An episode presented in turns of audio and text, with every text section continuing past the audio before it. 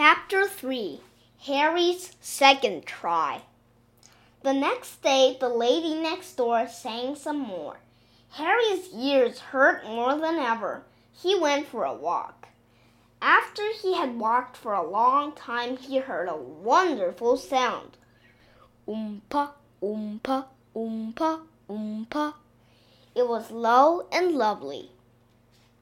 Then Harry saw what it was. It was the bighorn in the firemen's band.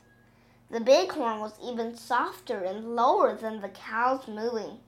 Harry walked along listening.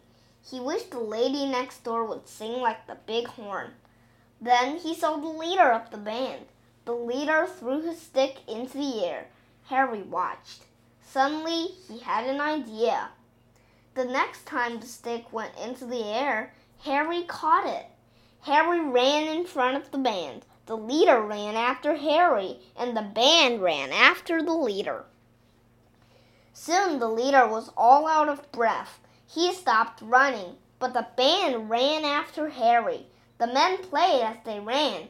Harry led them all down the main street of town. They passed the school, the library, and the firehouse. Harry stopped the band in front of the lady's house.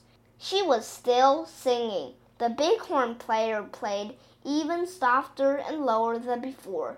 He blew and blew and blew right under her window, but it did not do any good. The lady next door went on singing. She sang higher and louder than ever. When the leader got there, he had Harry's family with him. Harry gave the stick back. That night he slept in the doghouse again.